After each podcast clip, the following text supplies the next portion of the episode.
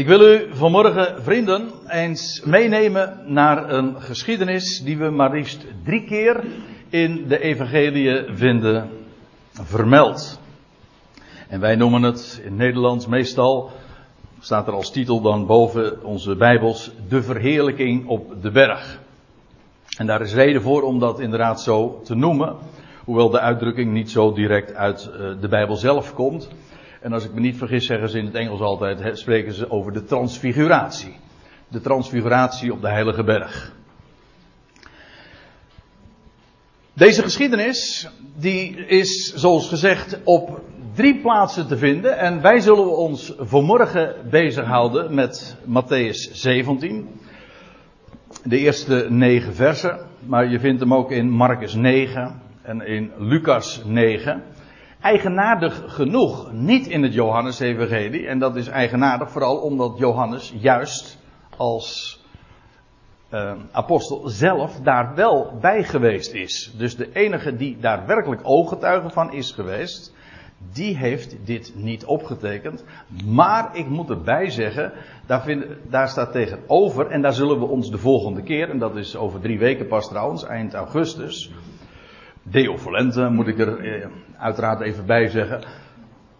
Alsnog mee bezig gaan houden, want het wordt ook vermeld, weliswaar niet een verslag van de geschiedenis, maar in, in de Petrusbrief, in zijn, dat noemen ze wel zijn geestelijk testament, want het is een brief die hij heeft opgetekend vlak voor zijn sterven, vlak voor zijn executie. En deze brief heeft hij geschreven en dan refereert hij wel uitdrukkelijk aan deze geschiedenis. En dan zegt hij ook dat hij een van degenen is geweest die daar uh, lijfelijk bij aanwezig was, een ooggetuige was van die geschiedenis. Daar zullen we ons de volgende keer mee bezighouden. Aanvankelijk was ik van plan om het allemaal in één keer te doen, maar dat is echt een beetje te veel. Vandaar dus dat ik het uh, in tweeën knip. Ik stel me zo voor dat de meesten van u deze geschiedenis wel zullen kennen. Het is een tamelijk bekende geschiedenis, maar ik moet er tevens bij zeggen dat de geschiedenis ook wel weer erg onbekend is, vooral qua betekenis. En dat heeft er al mee te maken, en dat is heel eigenaardig, dat we dat onbegrip al zien gereflecteerd in de hoofdstukindeling. Want om dit gedeelte, die verheerlijking op de berg, te begrijpen, zou je de versen die daaraan vooraf gaan, erbij moeten lezen. Anders begrijp je het niet. Anders wordt, het, uh, ja, wordt dat in tweeën geknipt. En dit is trouwens een heel mooi voorbeeld ook, waarbij je kunt zien hoe je, en ook een waarschuwing dus, dat je je niet te veel aan moet trekken van die hoofdstukindeling van de Bijbel. Het is erg makkelijk Natuurlijk, als ik, als ik kan zeggen van ja, waar vind je die geschiedenis in Matthäus? Ja, ergens halverwege. Ja, dat is niet erg, dat is niet erg praktisch natuurlijk. Het is mooi als je kan zeggen, nou, het is in Matthäus 17. Aha, dan kun je het gemakkelijk terugvinden. Maar trek je van wat het verstaan en de uitleg betreft, daar niet te veel van aan. Of sterker nog, trek je daar niets van aan, want het kan zelfs een barricade zijn. En ik, dit is een heel fraai voorbeeld daarvan. Ik begin dus niet in Matthäus 17, maar ik begin in Matthäus 16. In het direct voorafgaande, dat heb ik nu niet meer afgedrukt, daar zegt de Heer nog, want de zoon, in vers 27, want de zoon des mensen zal komen in de heerlijkheid van zijn vader met zijn engelen en hij zal een ieder vergelden naar zijn daden. En dan, vervolgens in vers 28, en daar haken we dan maar gewoon aan, hij zegt, voorwaar, Amen. Ik zeg jullie. Dat amen, dat is een, een, eh, een beklemtoning uiteraard als je dat zegt. Het is waar. Het is echt waar wat ik je nu ga zeggen. En wat blijkt, dat roept juist zo enorm veel verwarring op. Als de Heer dit zo zegt. Maar laten we het eerst eens eventjes lezen. Hij zegt dus, hij verzekert hen, ik zeg tot jullie, er zijn sommigen onder degenen die hier nu staan. Hij was, dat moet ik er ook nog even bij zeggen.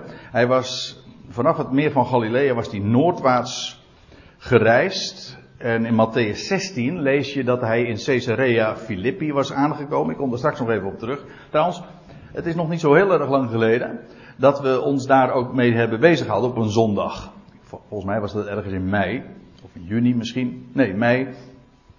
Die, die beleidenis die Petrus heeft gedaan over wie de Heer nu was. Hè? Als dan de vraag gesteld wordt, wie zeggen de mensen dat, je, dat ik ben? En dan komen er van allerlei antwoorden en dan komt de vraag heel dichtbij en wie zeggen jullie dat ik ben? En dan is het Petrus die zegt, u bent de Christus. U bent de Christus, de Zoon van de levende God.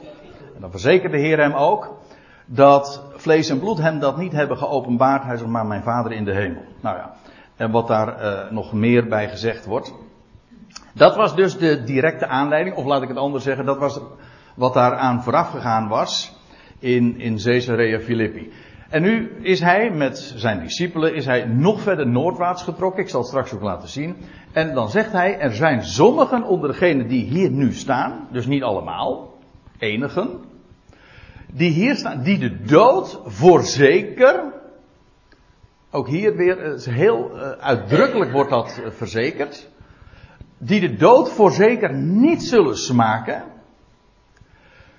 voordat zij de zoon des mensen, en met die uitdrukking, ja, dan komen we op een terrein dat we uh, zo dikwijls betreden wanneer we het Nieuwe Testament lezen in de Evangelie. Hoe vaak wordt die titel niet gebruikt voor de Messias, de zoon des mensen? Letterlijk, de, eigenlijk staat er de zoon van de mensen, enkelvoud. En waarbij de mens vooral ook Adam is. In het Hebreeuws heet dat, in Psalm 8, vers 5 bijvoorbeeld, de Ben Adam. De zoon van Adam. En dat vind ik, ik nog zoveel zeggender dan alleen maar de zoon des mensen. Want dan, dan denk je aan ja, een nakomeling van een mens. Maar wat is daar bijzonder aan? Want dat zijn we allemaal.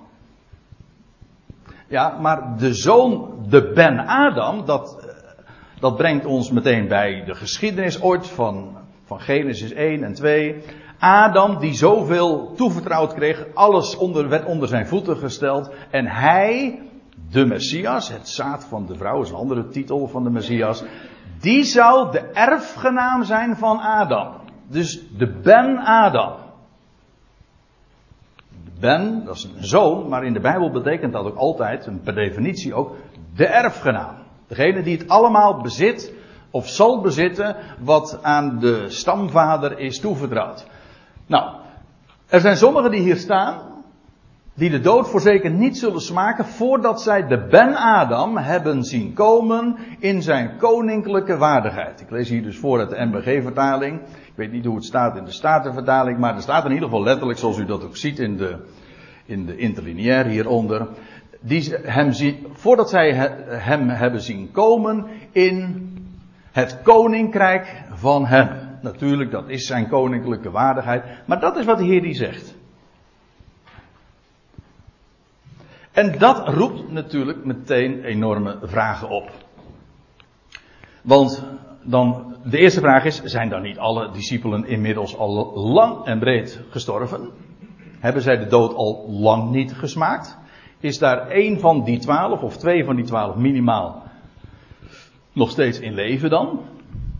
Of hebben sommigen van hen de Ben Adam zien komen in zijn koninkrijk? Dat is wat de Heer had aangekondigd. Voorzeker. En voorwaar. Ja, en dan zijn er eh, critici en uh, ja, van allerlei soorten mensen die dan uh, gewoon de conclusie trekken van nou, Jezus heeft zich kennelijk vergist. Dit is ook een van de teksten die altijd weer worden aangevoerd om aan te tonen dat de evangeliën ook maar menselijke schrijfsels zouden zijn. Want Jezus heeft hier een voorzegging gedaan die niet uitkwam. Nou, is er iets, dat is op zich niet zo'n ramp, want we maken niet anders mee dat mensen voorspellingen doen en dingen aankondigen en, en dan blijkt het niet uit te komen. Maar een mens vergist zich, nietwaar? En hieruit zou dus blijken dat dit gewoon maar een menselijk document is waar je dus ook niet van op aankomt. En dan is er ook nog een andere uitleg. En die zegt, en dat noemen ze in, het Engel, in de Engelstalige wereld is het een veel bekendere term, het, het, uh, het preterisme of het preterisme. En die zeggen dat de wederkomst van Jezus heeft plaatsgevonden ooit in het jaar 70. Waar, dat was dat jaar dat Jeruzalem verwoest werd. En dat moet dan een geheime wederkomst geweest zijn, want dat is verder niet meer uh, bekend. Ja, zo kom je er ook. Nee, maar ik, uh, ik dit klinkt misschien wat, wat vreemd als ik het zo zeg. En dat is het ook, begrijp me goed. Maar neemt niet weg dat dit een hele bekende verklaring is. De vraag is, wat betekent het dan wel? Kijk, en nu ga ik ook meteen zeggen waarom het zo storend kan zijn en uh, je op het verkeerde been kan zetten wanneer je iets gaat aantrekken van de indeling van onze Bijbeltjes in hoofdstukken en versen. Want nu stopt Matthäus 16 en dan vervolgens gaan we verder in Matthäus 17. Maar je zou gewoon moeten doorlezen. Nou, laten we, wij doen dat dus vanmorgen. En dan wordt alles in één keer, dat kan ik u vertellen, duidelijk. Dat moet u nog zien natuurlijk, maar ik, ik geef deze garantie bij deze. En ik hoop dat u dat straks ook met mij kunt beamen. En zo niet, dan hoor ik dat nog wel. Dan staat er, en zes dagen later, ja, dan komen we op nog een probleem, want we gaan eerst even de probleempjes opstapelen. Want uh, wat lezen we in het parallelgedeelte, niet in Marcus, maar in Lucas. Daar staat in Lucas 9, vers 28, waar dus deze geschiedenis ook vermeld wordt. Daar staat er, en het geschiedde ongeveer acht dagen na deze woorden. Zes dagen, acht dagen. En dat kan dus ook niet kloppen. Nou kun je zeggen van ja, maar er staat ongeveer, dus dat geeft speling. En dan kun je ook nog een verschil maken tussen inclusief tellen en exclusief tellen. Dat wil zeggen, vanaf reken je de dag dat je begint te tellen mee of niet. Dat zijn allemaal uh, modellen. Uh, maar ik denk dat er een veel simpeler verklaring is. En dat is dat u moet weten dat de Hebreeërs, die benoemen de dagen niet, maar die tellen de dagen van de week. Kijk, ik bedoel, wij spreken over, het is vandaag zondag. Morgen maandag. En feitelijk zijn onze, de dagen van onze week genoemd naar, nou ik kan het onvriendelijk zeggen en dat klopt, naar goden uit de mythologie. Maar je kunt ook zeggen naar planeten of hemellichamen. Zo is Saterdag eigenlijk ontleend aan Saturnus. De dag die gewijd is aan Saturnus. Wij hebben aan de dagen van de week een naam gekoppeld. En wel namen van hemellichamen. Of zo u wilt, namen van goden. Maar dat was in de oudheid uh, ongeveer hetzelfde. Want hemellichamen die beheersten de wereld. Wat in zekere zin ook klopt. En ze zijn gesteld tot heerschappij over deze aarde. Maar goed. Wij doen dat zo met de dagen van de week. Een Hebreeër niet. Die nummert de dagen. Vandaar, als je in het Hebreeuws zegt wat voor dagen, dag het vandaag is, dan zeggen ze Yom Rishon. En dat betekent gewoon de eerste dag of de hoofddag. En morgen is het Yom Sheni. Dat wil zeggen de tweede dag. En de derde dag en de vierde dag. Dus de dagen worden geteld. Matthäus richt zich trouwens ook tot een Hebreeuws publiek, met name. En wat betekent dan na zes dagen? Nou, dat betekent gewoon na de vrijdag. Wij zouden zeggen na de vrijdag. En dan kom je dus bij de Shabbat uit. Lucas, die telt anders. En die telt gewoon vanaf de dag dat dit uitgesproken is. Na, na deze woorden. Na, die, na, deze, na deze woorden. Dat is trouwens wel heel boeiend. Na, hier zes dagen later. Of dat wil zeggen na de zesde dag. Of Lucas die ook meteen de link legt met de woorden die zojuist zijn opgetekend. Alleen dat zou eigenlijk al reden moeten zijn om geen, geen hoofdstukken hier uh, te, gaan, te gaan knippen en niet te zeggen van het ene is Matthäus 16, het andere is Matthäus 17. Dat zet op het verkeerde been. Het is juist, die connectie is er. De woorden die zojuist gesproken zijn en de gebeurtenis die vervolgens verhaald wordt. Wel, het was, het was dus op de, na zes dagen op de Shabbat. Maar de zevende dag. En Lucas die telt anders. Het was gewoon gerekend vanaf donderdag. En als je dan acht dagen verder telt na de achtste dag, dan kom je ook net zo goed op de Shabbat uit. Dus het is maar inderdaad hoe je telt, maar in beide gevallen klopt dat. Maar die wijze waarop Matthäus het met name naar voren brengt, die is helemaal bijzonder. Want het is een gebeurtenis die plaatsvindt na de zesde dag, oftewel op de zevende dag, oftewel op de Shabbat. De dag van de Heer. Ja, ja, u hoort goed wat ik nu zeg. Daar zullen ze het in veel kerken niet mee eens zijn als ik het zo zeg. De dag des Heren, maar dat is de Shabbat. Als je al een dag moet aanwijzen, dan is dat de Shabbat. De zevende dag. Het verwijst ook in de Bijbelse zin na, want zo rekent de Heer. Voor hem is één dag als duizend jaar. En na zes dagen, na zes millennia, dan breekt de zevende dag aan. De dag na alle menselijke arbeid, de dag van rust, de dag van Hem, de dag waarin deze wereld zich zal mogen verheugen in vrede en rust en waarin wat met recht Zijn dag zal zijn. Of nou laat ik het nog anders zeggen. Het is de dag waarin het koninkrijk hier op aarde openbaar zal zijn en wanneer de zoon van Adam, de Ben-Adam, zal verschijnen in heerlijkheid. En zijn koninkrijk zal aanbrengen. En dat zal zijn op de grote wereldsabbat. De dag die, het die gaat aanbreken, binnenkort mag ik wel zeggen. Dat is een verhaal apart, maar daar ga ik nu niet op in. Maar in elk geval, hier wordt verwezen naar de zevende dag. Na zes dagen. En dat betekent dus de Shabbat. De dag van de Heer. Maar goed, laten we even verder gaan. Na zes dagen nam Jezus, Petrus, Jacobus, zijn broeder Johannes mee. Dat wil zeggen, dus dat waren sommigen van degenen die daar stonden. Hij neemt ze niet alle twaalf mee. Nee, sommigen. Dat deed de Heer trouwens wel vaker. Als hij bijvoorbeeld bij het, ik geloof in het huis van Jairus binnenging. Dan bleven de, de rest van de twaalf erachter. Maar drie van hen, en altijd zijn het deze drie.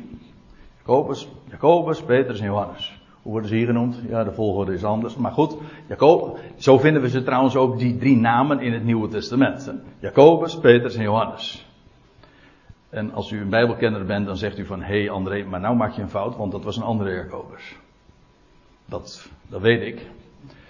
Maar ik denk dat deze Jacobus vervolgens opgevolgd werd door die andere Jacobus. Wil je dat uitleggen? Nee, nu niet, want dat is weer een verhaal apart.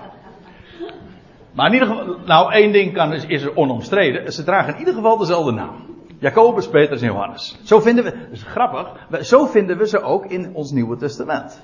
In die volgorde, Jacobus, de brieven van Petrus, de brieven van Johannes. En dan ook nog het boek, de openbaring, ook van Johannes. Maar dat waren dus sommige van degenen die daar dus stonden. Uiteraard, ik. ik eigenlijk eh, neem ik u meteen al mee. In de, in, in, de, in de ware betekenis van die, die merkwaardige verzekering die de Heer had gedaan. toen zes dagen eerder. Of, nee, dan moet, dan moet ik het zelf goed zeggen. U weet wel, acht dagen eerder. En dan staat er, hij, drie van hen nam mij mee. Hij leidde hen op een hoge berg, een hoge berg op in de eenzaamheid. Dat wil zeggen, die, uh, daar, was, uh, daar waren geen anderen bij. Het was ook een berg in de eenzaamheid, ergens, uh, wij zouden zeggen in the middle of nowhere. En als u de traditie nagaat, dan wordt hier algemeen gezegd, van dat was de berg Tabor. ik hoor hier al mompelen, maar dat is hem niet. Nee, dat klopt. Het zou al. Uh, er is een. Uh, ik weet niet of je daar al van vernomen hebt, maar er is een, een plan om volgend. Nee, niet volgend jaar, over twee jaar. Het voorjaar van 2017, dat duurt nog een hele tijd, dus we zeggen dat onder enorm voorbehoud. Maar het plan is er om uh, een reis te gaan ondernemen naar, naar Israël. En dan ook allerlei uh, bekende, nee, eigenlijk markante locaties te gaan bezoeken. En dan zou je kunnen gaan naar de berg van de verheerlijking. En dat wil ik heel graag doen. Maar dan gaan we niet naar Tabor. Want ja, ik ben zelf daar uh, al diverse keren zelfs geweest op die locatie. Kent u die berg Tabor? Dat is een, heel, een hele merkwaardige berg. Zo, niet erg hoog trouwens. Maar dat even terzijde. En dat is niet ver van Nazareth trouwens af. Maar dat is niet de berg waar het hier over kan gaan, als u het mij vraagt. Natuurlijk kun je er altijd onderuit, omdat de naam nog hier, nog in Marcus, nog in Lucas wordt vermeld van die berg. Dus dat geef ik direct toe. Maar, eh, om nog eventjes terug te komen op eh, de traditie, want als je algemeen wordt gezegd, het is de berg Tabor met die hele merkwaardige rond, halfronde vorm. En dan als je daar bovenop komt, dan staan er natuurlijk uh, allerlei heiligdommen, uh, kerkelijke bouwwerken. En nou ja, dan word je dus bepaald bij deze geschiedenis, omdat de berg Tabor algemeen wordt aangewezen als de berg van de verheerlijking. Maar laat ik u dit vertellen. Ik verwees er zojuist al even naar. Kijk naar het voorgaande. Waar vond, waar bevond de Heer Jezus zich? Als je gewoon kijkt naar de directe context, dan zie je in Matthäus 16 dat de Heer zich bevond in Caesarea Philippi. En nou neem ik u even mee naar het land, of ik geef u een, een kaartje even te zien. Kijk, hier heb je dus het meer van Galilea. De Heer was noordwaarts getrokken. En dan heb je hier de plaats Caesarea Philippi. Tegenwoordig heet dat de Banias. Het is een schitterend uh, natuurgebied trouwens. Een prachtige bronnen. De bron van de Banias. Als je daar naartoe gaat naar Israël, dan moet je dat zeker gaan bezoeken. hier heb je het, dit zijn de landsgrenzen van het huidige Israël. Kiryat Shemona, dat ligt helemaal in het noorden. Dan, dat is een bekende Noord, Noord het uiterste noorden ook van het grensgebied van Israël. Hier Haifa, u ziet het. Afijn, hier heb je de Banias. Hier was Caesarea Philippi. Wij zouden zeggen tegen de Syrische grens. En als je slechts 20 kilometer verderop gaat, dan kom je op de berg Hermon. En de berg Hermon, zal ik u vertellen, dat is echt een hoge berg. Zeker in die begrippen. Sterker nog, het is de hoogste berg van Israël en Syrië samen. De berg is uh, bijna drie kilometer hoog. Dat wil zeggen drie kilometer boven de zeespiegel, moet ik erbij zeggen. En dat maakt een heel verschil. Hier ergens, zeg ik het goed? Ja, hier moet dan ergens de berg Tabor zijn. Dus dat maakt nogal een verschil. Maar ze waren dus hier, Matthäus 16, en dan vervolgens komen we een paar dagen later, nou, op een hoge berg. Nou, wat is een hoge berg? De berg Tabor is helemaal niet hoog, dat is een heuvel. Dat is, uh, ja, wat is, een, uh, wat is een berg, wat is een heuvel?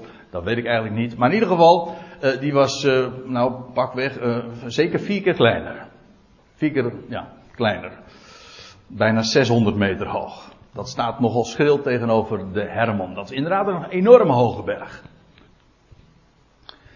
En dat bevindt zich dus ook in de, dat gebied. Dus ik denk dat er alle aanleiding is om te, aan, aan, te nemen dat die hoge berg doelt op de berg Hermon. Dat is een mooi verhaal over die berg Hermon, want die komen we in het Oude Testament ook nog eens een keertje tegen, in de Hebreeuwse Bijbel. De bekendste is ongetwijfeld die uit de Psalmen, waar gesproken wordt hoe liefelijk is het als broeders bijeen zijn. En dan staat er, het is als de zalf op Aarons baard, die naar beneden gaat, maar ook ehm, als de dauw van de Hermon die neerdaalt op de, bergen van Israël. En dan staat er, want daar gebiedt de Heer zijn zegen. Daar, waar? Eh, de bergen van Sion? Of uh, de berg Hermon? Ik hoef geen verschil. Ik hoef eigenlijk dat. Uh, onderscheid niet te maken. Of in ieder geval, ik hoef niet te kiezen. Want het is namelijk beide waar. Nou ja, Psalm 133, daar uh, verwees ik naar. Ik ga weer eventjes terug. Nee, als, als je me even de tijd geeft, want ik heb echt al de tijd nodig om de dia's te volbrengen. Want ik heb er een stuk of 35, dus ik, blijf, ik ga eventjes verder. In vers 2. En zijn gedaante staat er, veranderde. Wacht even hoor. Hij leidde hen dus de hoge berg op in de eenzaamheid. En zijn gedaante veranderde. Dat is mooi, want hier wordt een Grieks woord gebruikt dat we allemaal kennen. Namelijk metamorfose. Ziet het, metamorfose. Zijn, zijn gedaante wordt veranderd. Vandaar ook dat men in het Engels ook spreekt over de transfiguration. De transfiguratie. Hij werd, hij kreeg een andere gedaante. Eigenlijk staat er ook inderdaad in de leidende vorm. Hij werd getransformeerd. Hij werd omgevormd. Hij werd omgevormd, hij werd getransformeerd voor hun oog. Gewoon vlak voor hen staat er. En zijn gelaat straalde gelijk de zon. Als je dat, die uitdrukking, of eh, dat gegeven wat hier dan staat van wat hier gebeurde, hij werd getransfigureerd, getransformeerd. En voor hun ogen zien ze dat zijn gelaat, zijn gezicht, straalde gelijk de zon. Die uitdrukking vind je bijvoorbeeld in Handelingen 26. Ik ga er niet naartoe, maar dat is die geschiedenis dat, uh, dat Christus verschijnt aan, Paul, aan Saulus op de weg naar Damascus. Daar staat er zijn, zijn aangezicht straalde gelijk de zon. In openbaring 1 Net zo, Johannes op Patmos krijgt een verschijning van de zoon des mensen, de Ben Adam. En dan lees je dat, uh, dat daar ook vermeld wordt en zijn aangezicht, zijn aangezicht was uh, als die straalde, zijn aangezicht straalde als de zon, gelijk de zon die straalt in haar kracht. Dat wil zeggen op het, in het middaguur, als het zo heet is en wanneer je absoluut niet in de zon kunt kijken. Zo'n enorme heerlijkheid. En in beide gevallen trouwens verwijst dit, als zijn gezicht straalde als de zon, als dat gezien wordt, eerst door Paulus, eh, later door Johannes ook, dan gaat het, dan ziet hij de opgewekte Christus. Hou hem even vast. Wat ze hier te zien kregen, dat zou later bekend worden als de opgewekte Christus. En wat ik feitelijk wil gaan vertellen, en ik, nee, u, u voelt hem eigenlijk al aankomen, wat deze discipelen hier meemaakten. Op deze, na zes dagen, op deze Shabbat, op die hoge berg. Dat was feitelijk wat wij zouden noemen een preview van het de koninkrijk straks. Van de komst van de Ben Adam in heerlijkheid wanneer zijn koninkrijk geopenbaard wordt. Zij kregen daar een voorvertoning van te zien. Zoals je dat in in de film ook hebt. En dan komt er een film, dan gaat een film uitkomen en dan krijg je al een preview te zien. Dat is nog niet de hele film. Of bij, uh, bij computerprogramma's heb je dat ook. Hè? Dan krijg je eerst een, dan krijg je zo'n, uh, hoe noemen ze dat? Een beta-versie. Dat is een, een, uh, om eventjes een, een, smaak te krijgen van. Uh, ze hebben daar nog een uitdrukking voor. Ja, een teaser, ja. Hè? Een trailer, ja. Uh, dan krijg je een idee van hoe, hoe het programma, het computerprogramma dat uit gaat komen, of de film die, die binnenkort zal gaan draaien in de bioscopen, dan krijg je al een idee, in ieder geval. Nog niet het geheel, maar in ieder geval, je ziet het al. Een preview. Feitelijk is dat ook wat een visioen is. Als Johannes in openbaring hij, u, u, weet het, hij werd verplaatst in de dag des Heren. Heb je hem weer? Hij werd verplaatst in de dag des Heren. En dan krijgt hij dat te zien. Hij wordt eigenlijk verplaatst. Dit, dit zijn, uh, dit zijn termen, termen die ik nu gebruik. Ik betrap mezelf er nu op. Hele moderne woorden, want wij kennen dat soort, dat fenomeen. He, dan spreken we over een, soort van virtual reality. Hij, het was gewoon back to the future, zoiets. Hij werd verplaatst in de tijd. Hij, Johannes, die werd verplaatst in de dag des Heren en hij gaat het allemaal zien. En hij tekent het op, dat is boek Openbaring. Hij is dus in de toekomst geweest. Wij zeggen dat is een, dat een virtual reality. God, dat is, maar dat is wat een visionair toch meemaakt. Hij ziet een visioen. Een visie, hij krijgt zicht op dingen die nog gaan komen. Dat is een realiteit voor de persoon in kwestie, terwijl de anderen dat allemaal niet meemaken. Maar dat is wat God doet. En het woord des Heren kwam tot mij en ik zag, hè, dan zien ze een gezicht. Dat God beelden in jou jou laat zien, die een ander niet ziet, maar in dit geval ook verplaatst wordt naar de toekomst. Dat is wat deze, wat sommigen van die, van degenen die daar acht dagen eerder stonden, dus een enkele van de discipelen, hier meemaakten. Het koninkrijk. De heerlijkheid van de Ben Adam. Dat hij de opgestane zou zijn. En voor hun ogen wordt hij getransformeerd zijn gezicht straalde als de zon. En zijn klederen werden wit als het licht. Wat precies ook weer bevestigt. Want de op, het opstandingslichaam dat is bekleed. Jazeker, het is niet naakt. Maar het is bekleed met licht. Daar kunnen we eigenlijk ons niks voor van voorstellen. Ik denk trouwens ook dat Adam en Eva dat ook zoiets hebben meegemaakt. dat ze bekleed waren met licht. En dat licht ineens was weg. Toen ineens stonden ze in een blootje. Toen ze van de verboden vrucht hadden gegeten. Maar dat opstandingslichaam is bekleed met licht. Het wordt, je leest in 1 Korinthe 15 ook dat straks bij de levendmaking er wordt opgewekt in heerlijkheid. En die heerlijkheid, dat blijkt in die hele context licht te zijn. Ik geef toe, we kunnen ons daar nauwelijks een voorstelling van vormen. Of in ieder geval, ja, goh, uh, wat is dat? Maar je hoeft in ieder geval geen dure aankopen meer te doen bij. Uh, nou, dat scheelt wel weer een heleboel geld. Ja, Arie, je zal toch even iets anders moeten gaan, uh, gaan doen straks. Dan heb je wel wat langer om naar Hoek van Holland toe te gaan. Ja, die snapt u niet, maar, maar Arie wel. Opgewekt in heerlijkheid. Wel, zijn klederen werden wit als het licht. En zie, hun verschenen Mozes en Elia. Nou, die twee namen zijn natuurlijk wel heel erg markant. Ze representeren feitelijk de, de Hebreeuwse Bijbel. Oftewel, laat ik het anders zeggen, ze representeren de wet, Mozes, en de profeten, Elia de wet en de profeten, dat is een uitdrukking, een staande uitdrukking, zelfs voor, voor wat wij dan het Oude Testament noemen, of de Hebreeuwse Bijbel, of de Tenach. Allemaal namen voor hetzelfde fenomeen. Mozes en Elia. In Lucas 9 lees je trouwens, ze verschenen in heerlijkheid. En dat is ook weer zoiets.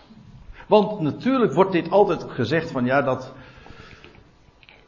dat uh, Mozes en Elia eigenlijk niet echt gestorven zijn. Dat is trouwens nog weer een verhaal apart. Wat haal ik nou weer over de hoop. Maar in ieder geval, dat, ze, uh, dat zij als geesten, zeg maar, zouden verschijnen, als spoken. Aan, aan, de, aan deze discipelen. Daar op die berg. Maar het loutere feit dat we lezen dat ook zij verschijnen in heerlijkheid. En die uitdrukking verschijnen in heerlijkheid in de Bijbel is ook feitelijk synoniem met, met, uh, met een opstandingsheerlijkheid. In Korinthe 15, Colossense 3. Wanneer Christus verschijnt, die uw leven is, zult ook gij met hem verschijnen in heerlijkheid. 1 Timotheus 3 vers 16, die is verschenen in heerlijkheid. En dan kijk het maar na in deze schriftplaatsen. Die uitdrukking in heerlijkheid verschijnen duidt op de opstanding.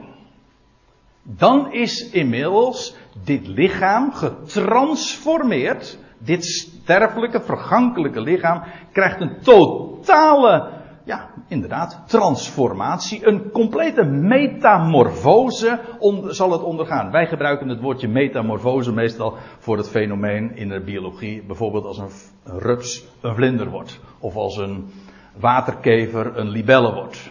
Dat is een totale metamorfose. Wel, dat is wat er gebeurt in de opstanding.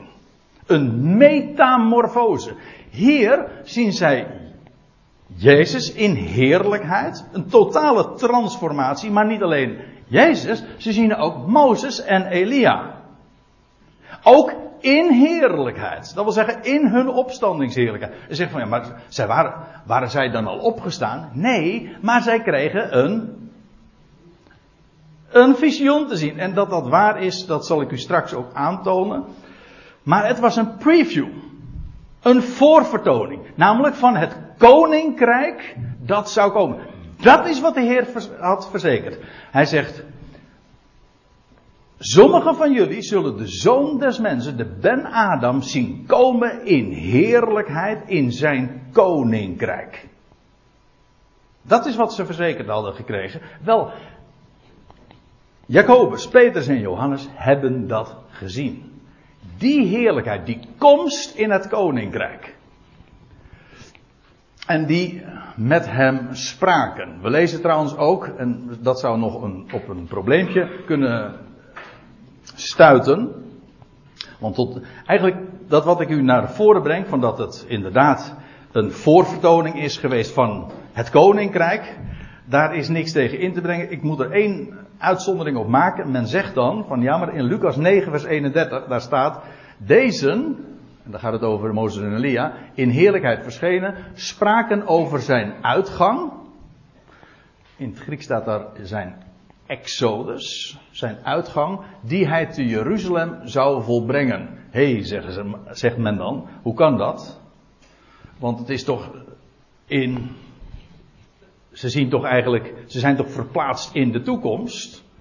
In de dag van de Heer, in die zevende dag. Daar kijken ze, krijgen ze toch een, een idee van. Hoe kan er dan hier staan die hij te Jeruzalem zal volbrengen? Nou, dat is heel simpel. Dat is in feite, dat noemen ze een interpunctiekwestie. Het is namelijk gewoon, dit laatste deel is een aantekening van Lucas zelf. Dus dan krijg je dit. Deze, in heerlijkheid verschenen, spraken over zijn uitgang, over zijn exodus. In, en dan zegt Lucas erbij, wij zouden het dan tussen haakjes plaatsen, die hij te Jeruzalem zou volbrengen of zou vervullen.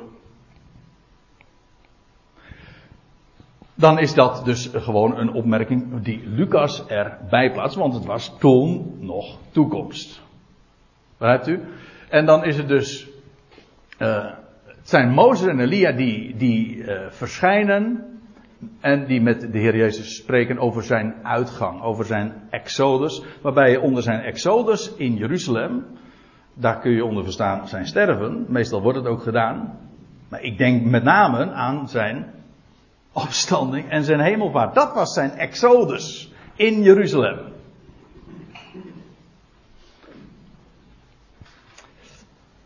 Dat was nou, die plaats zou ook de plaats zijn waar de de Ben-Adam in zijn koninkrijk zou verschijnen, logischerwijs. Goed, we, we, lezen verder. Petrus antwoordde en zeide tot Jezus: Heer, ja, kun je daar iets bij voorstellen? Heer, het is goed dat wij hier zijn. Dit is een onvoorstelbare uh, zicht wat ze hier kregen. En dan deze opmerking van Petrus, uiteraard Petrus, hè, die dan zegt: Het is goed dat wij hier zijn. Indien u het wil, zal ik drie tenten opslaan: voor u één, voor Mozes één en voor Elia één. Het louter feit trouwens dat hij zegt drie tenten, drie tabernakels. Hè, ja, drie tenten. Het louter feit dat Petrus deze suggestie doet, geeft ook al aan dat hij hier niet drie spoken ziet. Hè? Nee, hij spreekt hier over, over concrete mensen die gezien worden. Weliswaar in heerlijkheid, dat is waar, maar het idee komt bij hem op om drie tenten op te slaan en om daar te, te verblijven. Jawel, maar het was, het was helemaal niet bedoeld als definitief. Het was om hen een indruk te geven, een voorsmaak, een voorafschaduwing, te tonen van de, de, de komst van de Ben Adam in zijn koninkrijk. En het loutere feit trouwens dat het hier zo staat en meteen iets anders gebeurt, dat is heel veelzeggend.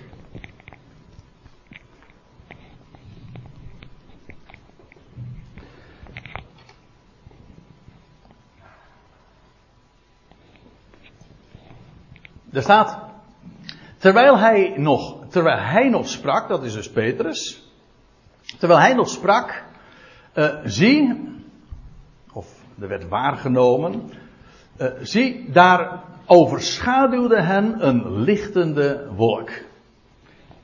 Waar kennen we die van? Die lichtende wolk. Ja, bij uh, meerdere gelegenheden.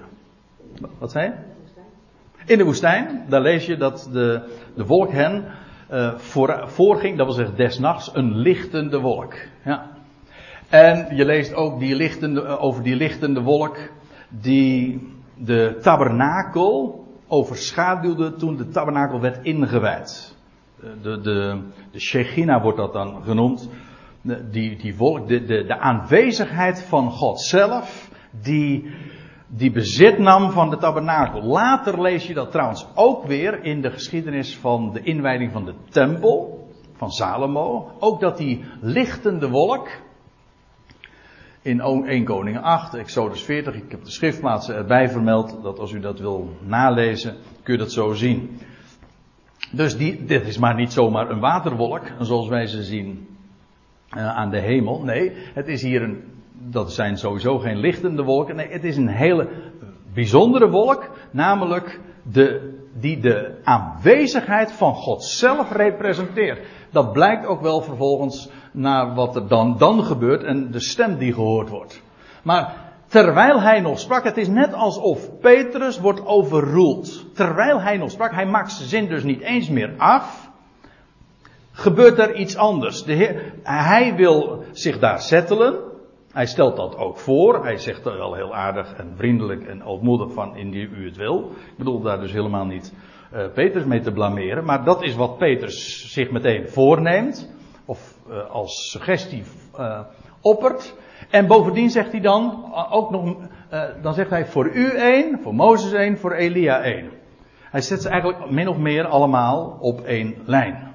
En dan is het van, van bovenaf, letterlijk, van bovenaf dat er ingegrepen wordt. Terwijl hij nog sprak, zie daar overschaduwde hen een lichtende wolk. Hen, dat, is niet, dat zijn niet de discipelen trouwens. Dat, is, dat zijn die, die drie. Dus ja, ik bedoel, uh, dat zijn uh, de Heer Jezus en Mozes en Elia. Dat blijkt ook wel, want er staat er. Uh, en zie een stem uit de wolk die zeide, dat wil zeggen. dat zij zelf werden niet overschaduwd. Zij zien dat gewoon. Die wolk. En zie een stem uit de wolk die zeide. Dus op zich vreemd als je dat zo zegt. Hè? Zie een stem. Maar ik denk dat dat te maken heeft met hoor. Hè? Dat is, het is algemener. Er wordt iets waargenomen. Uh, een stem uit de wolk die zeide. En die gaat iets zeggen. Iets heel bijzonders. En wat is dat bijzondere? Een woord die al, of een woorden die al eerder hadden geklonken. Namelijk, deze is mijn zoon, de geliefde. En wanneer? Van waar kennen we deze woorden? Toen, bij de doop van de Heer Jezus in de, in de Jordaan. Toen hij zijn publieke bediening aanving, toen hij gedoopt werd in de Jordaan, en dan lees je, hij, hij stond op uit het water. Hij, de Jordaan, beeld van de dood, de doodsjordaan. Hij stond daaruit op. En dan staat er, en een duif, in de, nee, de Heilige Geest in de gedaante van de duif daalde op hem neer. En de, de hemel werd geopend en de stem klonk, deze is mijn zoon, de geliefde. Het Hebreeuws zou je zeggen de David.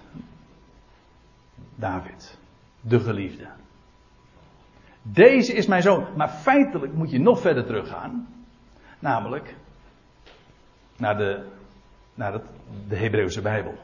Want daar zie je het met recht ook staan. Die stem. In Psalm 2, vers 7, daar lees je dat de Heer van de Messias zegt, van de koning over Sion. Je zou die hele psalm maar even bij moeten nemen. Dan, worden we ook verplaatst trouwens naar de eindtijd, dat de volkeren woelen en ten strijde trekken. Pardon. nou. Ten strijde trekken tegen uh, Jeruzalem en dan lees je dat zij dat de Heer zelf ingrijpt. In Jeruzalem. En dan zegt hij, ik heb in, wat, de natieën die zinnen op ijdelheid, die hebben een plan. De Verenigde Naties die trekken dan op naar Jeruzalem. Het staat allemaal zo in Psalm 2 letterlijk beschreven. Ze trekken op naar Jeruzalem en de Heer gaat daar in het Midden-Oosten, meer speciaal, daar bij Jeruzalem ingrijpen. Hij zegt, ik heb immers mijn koning gesteld over Zion, mijn heilige berg. En dan wordt er van die Messias gezegd, de Ben David ook. De Ben Adam, de Ben David, de Ben Abraham. De zoon van God, niet te vergeten. Deze is mijn zoon. Dus dan praten we over de zoon van God. De... En dit is een schitterende bevestiging tevens van wat Petrus juist daar een aantal dagen eerder, acht dagen eerder, had gezegd in Caesarea Philippi. Weet u nog? Ik, ik eh, speelde daar al eerder op, of ik, ik noemde dat al in Matthäus 16, als, de, als ze daar in Caesarea Philippi zijn, dat Petrus zegt, u bent de Christus. De Mashiach. Hij van wie de profeten hebben gesproken. U bent de Christus, de zoon van de levende God die, de zoon, namelijk die zoon waar de profeten, of waar David ooit al over sprak in de tweede psalm. De zoon van God. Mijn zoon, zijt gij, ik heb u heden verwekt. Slaat trouwens ook op de opstanding. Wie is die zoon? Wel, dat is deze. Deze is mijn zoon. Dat werd, dit is de tweede keer dat dit getuigd wordt. U weet, een getuigenis staat vast bij twee of drie getuigen. Wel, dit is de tweede keer dat vanuit de hemel dit klonk. Hij is het. Deze is mijn zoon. Van wie Psalm 2 ooit al getuigde. Het is dus een goddelijke bevestiging van wat Petrus kort tevoren, acht dagen eerder, had beleden. Vlees en bloed hebben jou dat niet geopenbaard, zei de Heer Jezus. Maar mijn vader uit in de hemel. Nou, inderdaad. Want die vader in de hemel zou acht dagen later, op de zevende dag, dat getuigen. Daar op die berg. En ze hebben het gezien en bevestigd, getuigd. Deze is mijn zoon, de geliefde, in wie ik mijn welbehagen heb. Hoor naar hem. Nu, is het dus, nu zijn dus Mozes en Elia van het toneel verdwenen. Of in elk geval, die worden niet meer genoemd. Hoort naar hem. In de, in de synagoge wordt altijd gezegd, hoort Mozes. Het is ook een standaardfrase. Hoort Mozes. Maar weet u, hier vanuit de hemel klinkt, hoort naar hem. Niet naar Mozes, ook niet eens naar Elia. Waarom? Omdat Mozes en Elia verwijzen naar deze ene, naar de zoon van God. Dat was juist hun bediening, hun, de, de, de spits zeg maar van hun dienst. Om te verwijzen naar hem die zou komen. Wel, hier is hij. Deze is mijn zoon, in wie ik mijn welbehagen heb. Hoort naar hem. Hij is trouwens, hij is de profeet waarvan Mozes sprak. Weet u, in Deuteronomium 18 vers 15, ik, ik neem u even mee naar dat gedeelte. Dan lees je, dat is, dan is, dan praten we over Mozes die al afscheid gaat nemen van, van zijn volk. En dan zegt hij, een profeet uit uw midden, uit uw broederen, zoals ik, Mozes, zoals ik ben, zal de Heer, Jaweh, uw God, u verwekken. Letterlijk staat er, doen opstaan. Nou ja. Vul het plaatje zelf in. Zal ik doen opstaan en naar hem zullen jullie luisteren. Oh ja, ik moet zo van rechts naar links lezen natuurlijk. Eh, naar hem zullen jullie eh, luisteren. Dus Mozes zegt aan het einde van zijn leven: God gaat een profeet geven uit jullie eigen midden, uit, uit, uit het volk van Israël. En hij is een profeet zoals ik. Dus van het kaliber van, van mij. Maar dan, die maakt. Mozes staat voor het oude verbond. Maar dan komt er iemand. Die een nieuw verbond zal geven. En dat is die profeet. En naar hem zult gij luisteren. Dus vandaar ook dat als de, die stem uit de hemel klinkt, hoort naar hem. Niet langer naar Mozes, maar hoort naar hem. Dus Mozes maakt hier plaats voor de enige echte, de zoon van God. En toen de discipelen dit hoorden, we volgen dus alleen maar de beschrijving nu even uit het uh, Matthäus-evangelie, met zo af en toe een uitstapje. Want uh, het is opmerkelijk dat als je de weergave uh, en het verslag ook leest van Marcus en met name Lucas, die het nog uitgebreider beschrijft, dan, ja, dan, kun je het, dan wordt het beeld nog completer. Dat is het, mooie, want e, wat de een niet belicht, dat belicht de ander. En al die informatie bij elkaar geeft een schitterend panorama. Dat doen we vanmorgen nauwelijks. We focussen ons met name op Matthäus. Maar het is schitterend om dat dan ook te vergelijken. En waarom zegt de een dit? En de ander juist dat. En hier lees je dan, toen de discipelen dit hoorden. Je voorstellen. Je, je moet, zij waren op die berg. Dit geweldige gezicht zagen zij. En dan vervolgens, dit hoorden zij. Die stem vanuit de hemel. Toen de discipelen dit hoorden, wierpen zij zich op hun aangezicht ter aarde en ze werden zeer bevreesd. Nou, ik zou zeggen, doe even je ogen dicht. Probeer je voor te stellen wat hier aan de hand was, wat hier gebeurde. Dan kun je je wel voorstellen dat dit zo ontzagwekkend is. Ik bedoel, hoe gebeurt het? Uh, het kan gebeuren dat als je, met name als je dan in de bergen bent, hè, en dat gaat, gaat donderen en bliksemen. En dan kun je één. Ik vind het sowieso altijd al een ontzagwekkend fenomeen. Maar dat, daar, word je, daar word je één van.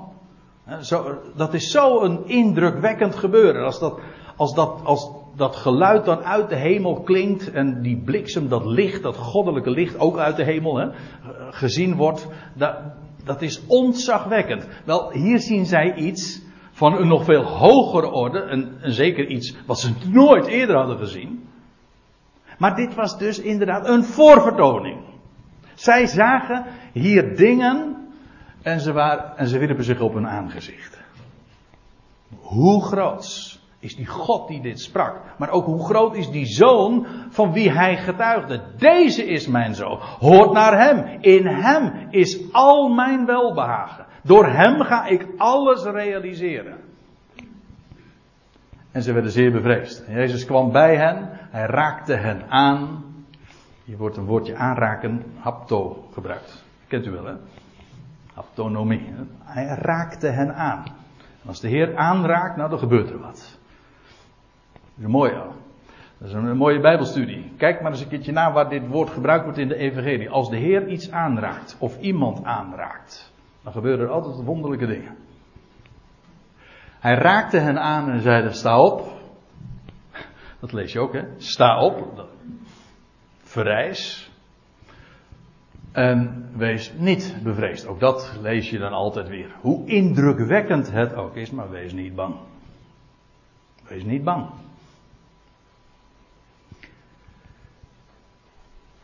En dan staat er, toen zij hun ogen opsloegen, zagen zij niemand dan Jezus alleen. Verdwenen is alles. En zij zagen nog maar één iemand. Jezus alleen. Ja, daar zou je natuurlijk over kunnen gaan mediteren. Wat schitterend. Om hem draait alles. En als hij gezien wordt, dan valt alles weg. Zelfs Mozes en Elia verdwijnen dan van het toneel. Om hem gaat alles. Als u zegt van de, bijvoorbeeld, van, je hebt het wel heel vaak over die Christus, kan dat ook niet wat minder? Dan zeg ik van nou, heel de schrift, dat is groot als, u dat, als, als dat al een beschuldiging zou zijn, dan moet ik u zeggen, ik vat het op als een, als een enorm compliment. Want al de schrift getuigt van hem. Het is toch geweldig om, om, hem, te, om hem te kennen, om, om hem ook te ontdekken in de boek, in Mozes en de profeten. En dan zie je, dan, dan zie je niet meer Mozes en dan zie je niet meer Elia, dan zie je hem alleen.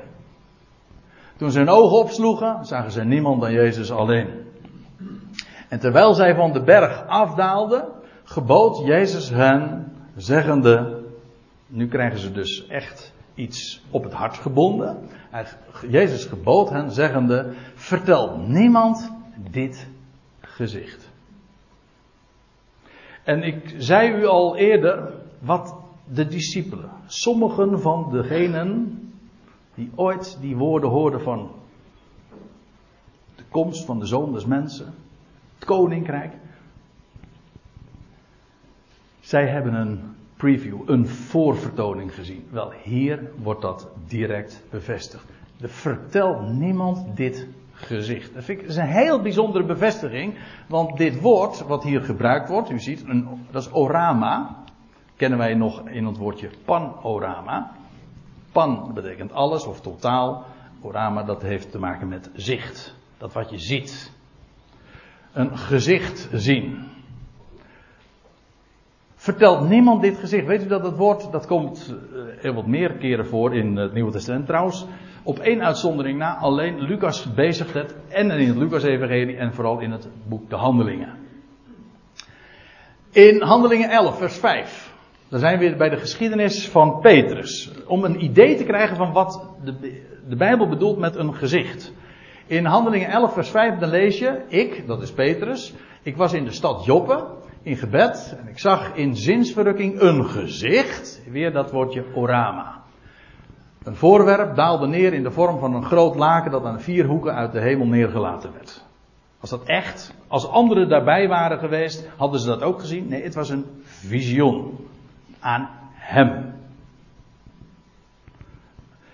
Handelingen 12, een hoofdstuk later, dan lees je, gaat trouwens weer over Petrus, en hij volgde hem, dat is die boodschapper, en dan lees je uh, hem naar buiten, en u weet, Petrus was gevangen, nou ja, voor de directe context, kijk het maar eens even na. Hij, Petrus wordt dus uh, bevrijd en hij volgde hem naar buiten en hij wist niet dat het werkelijkheid was wat door de engel gedaan werd. Maar hij meende een gezicht te zien.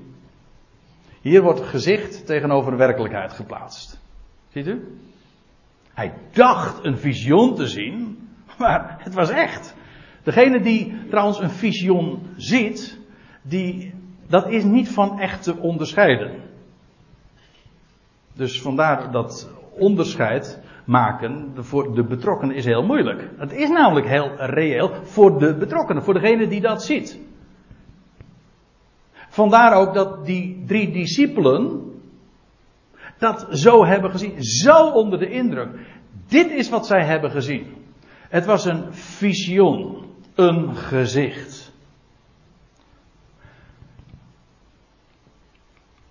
En, de, en ze worden hier dus op het hart gebonden door de Heer Jezus, vertelt aan niemand dit gezicht. Dat wil zeggen, voorlopig niet. Voordat de Ben-Adam, die houden we er maar in, voordat de Ben-Adam uit de doden is opgewekt.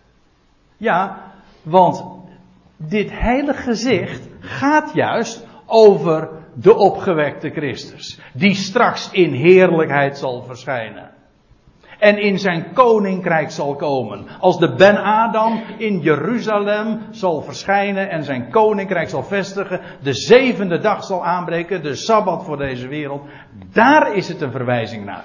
Een berg trouwens is in de Bijbel altijd al een beeld ook van, ja het is een verhoging, dat is wat een berg is toch? Maar het gaat ook over verhoging. Die, die uitzonderlijke tijd. Waarin de Christus, maar in feite ook deze wereld verhoogd zal worden. Op een hoger plan gebracht zal worden. En de Heer zelf zal dat gaan realiseren. Op zijn dag. Waarin de, de opgewekte Christus zal heersen in onvoorstelbare heerlijkheid. En ook Mozes en Elia gezien zullen worden. En dat hun namen genoemd worden, dat heeft natuurlijk een directe betekenis, want zij zijn de namen bij uitstek die de Hebreeuwse Bijbel vertegenwoordigen. Er zit trouwens nog meer aan vast dan ik nu zeg, want ik denk dat het ook te maken heeft met de twee getuigen in Openbaring 11.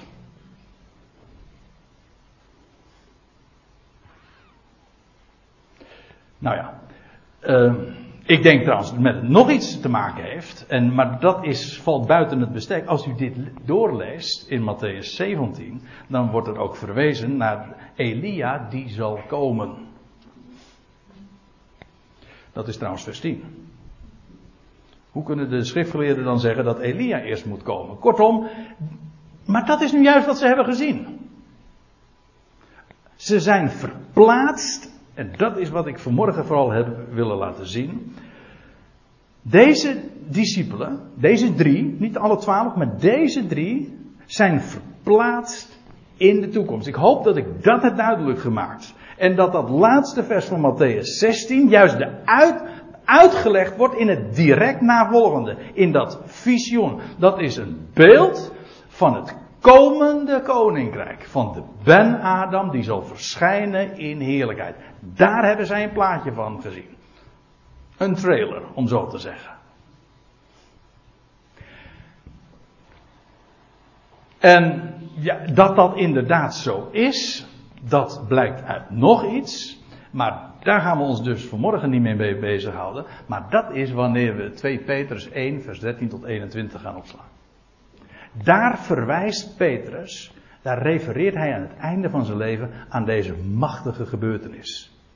Hij zegt, ik ben ooggetuige geweest van zijn heerlijkheid. En dan zegt hij, het is een beeld van de parousia, van Christus. Dat wil zeggen van zijn, wat wij dan noemen, zijn wederkomst. Dat is dus wat we de volgende keer willen gaan bespreken. En waarin Petrus dus zelf ook bevestigt, die verheerlijking op de berg, dat was een beeld van het komende koninkrijk. En dat niet alleen over de centrale rol die de Zoon van God in dit alles zal gaan spelen. Zullen we daarbij laten voor vanmorgen?